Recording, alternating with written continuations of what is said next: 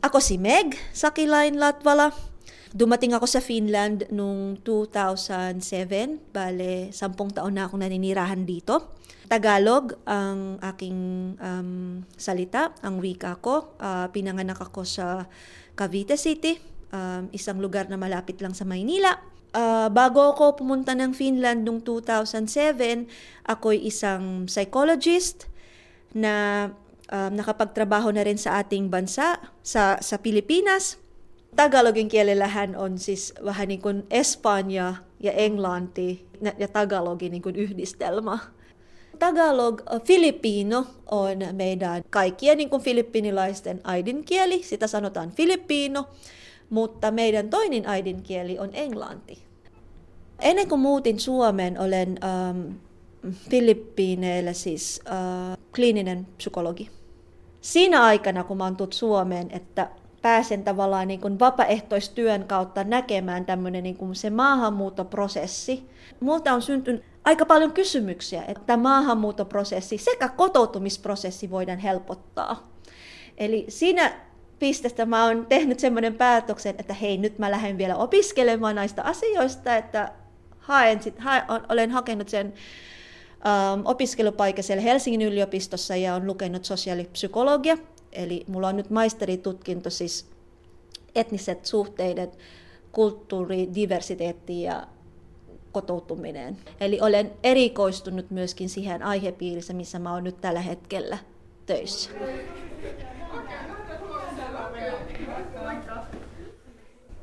Olemme nyt tällä hetkellä Tikkurilassa Naisharts ryn tiloissa. Ja Naisharts ry on vuonna 2001 perustettu tyttö- ja nais, naistoiminta tuottava yhdistys. Ja meidän päämäärähän on niin, että tyttöjen ja naisten voimantumisen tukemiseen ja mahdollistaminen. Ja sen lisäksi, että me haluaisimme myöskin edistää nais- ja tyttöjen hyvinvointia sekä tasa-arvo ja yhdenvertaisuuden edistäminen. Tässä talossa on se Vantan tyttöjen tila. Toinen toiminta, mikä meillä on täällä, on vahvanainen toiminta – me haluaisimme antaa naisille semmoinen kulttuuri- ja sukupuolisensitiivinen palveluohjausta.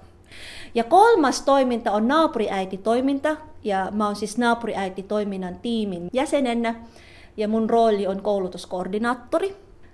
Nämä kohderyhmät, me haluaisimme, että he pääsevät siihen pisteeseen, että he pystyvät tuottamaan ja tekemään asiastaan niin kuin itse tavallaan niin kuin subjekti. Käydään sitä, sitä keskustelua niin, että mitään hän ei saa valmiina.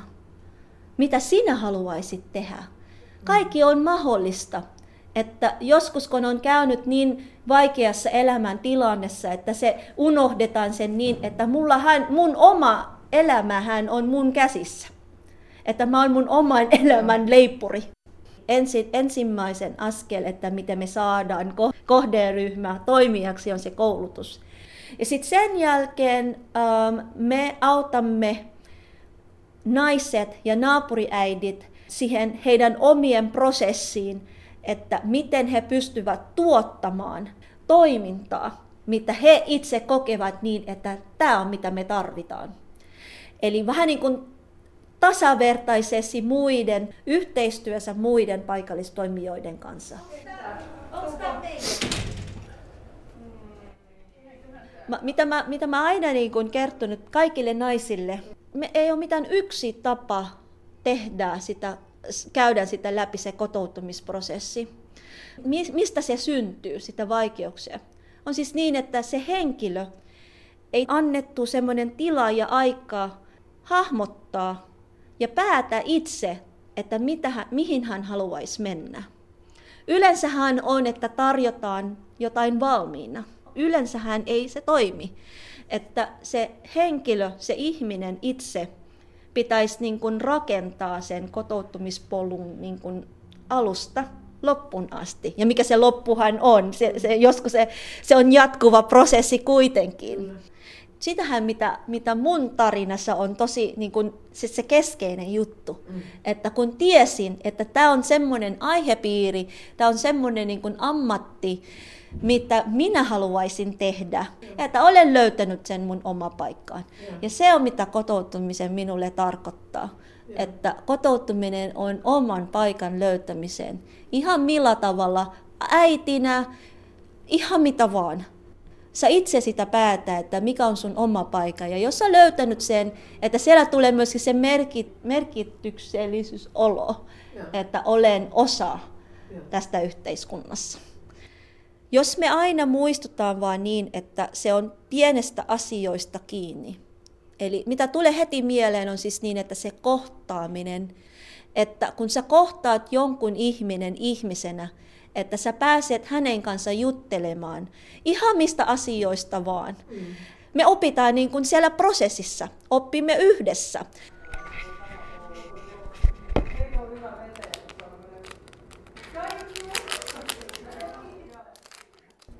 Feminismihan on ideologia.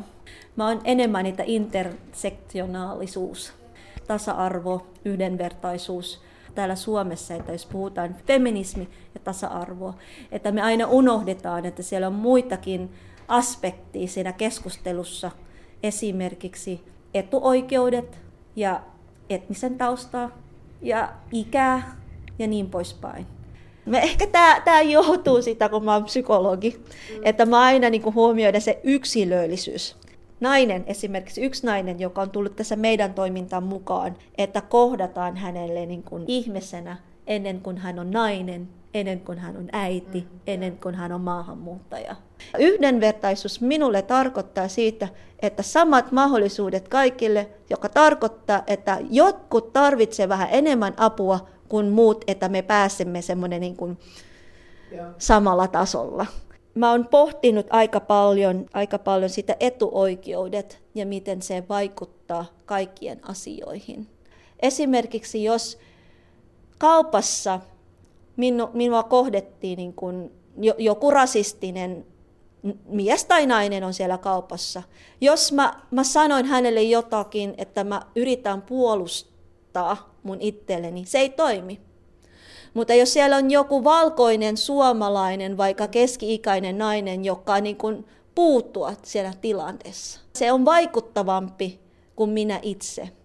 Tässä meidän pitäisi niin kuin saada sellainen niin kuin yhteinen ymmärrystä siitä, että mitä on meidän oma rooli siihen, että me saadaan se hyvät etniset suhteet jokaisella meistä, joka asuu samassa yhteiskunnassa, meillähän on jokaisella meille oma rooli ja me päätetään itse, että mitä me voidaan tehdä.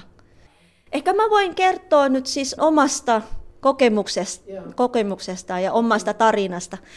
Oli, on, on kyllä siis tosi vaikea ensimmäinen kolme vuotta, kun mä asunut Suomessa, mutta mä muistan sen hetki, että tutustuin yksi kaveri, tai ystävä, nyt on ystävä.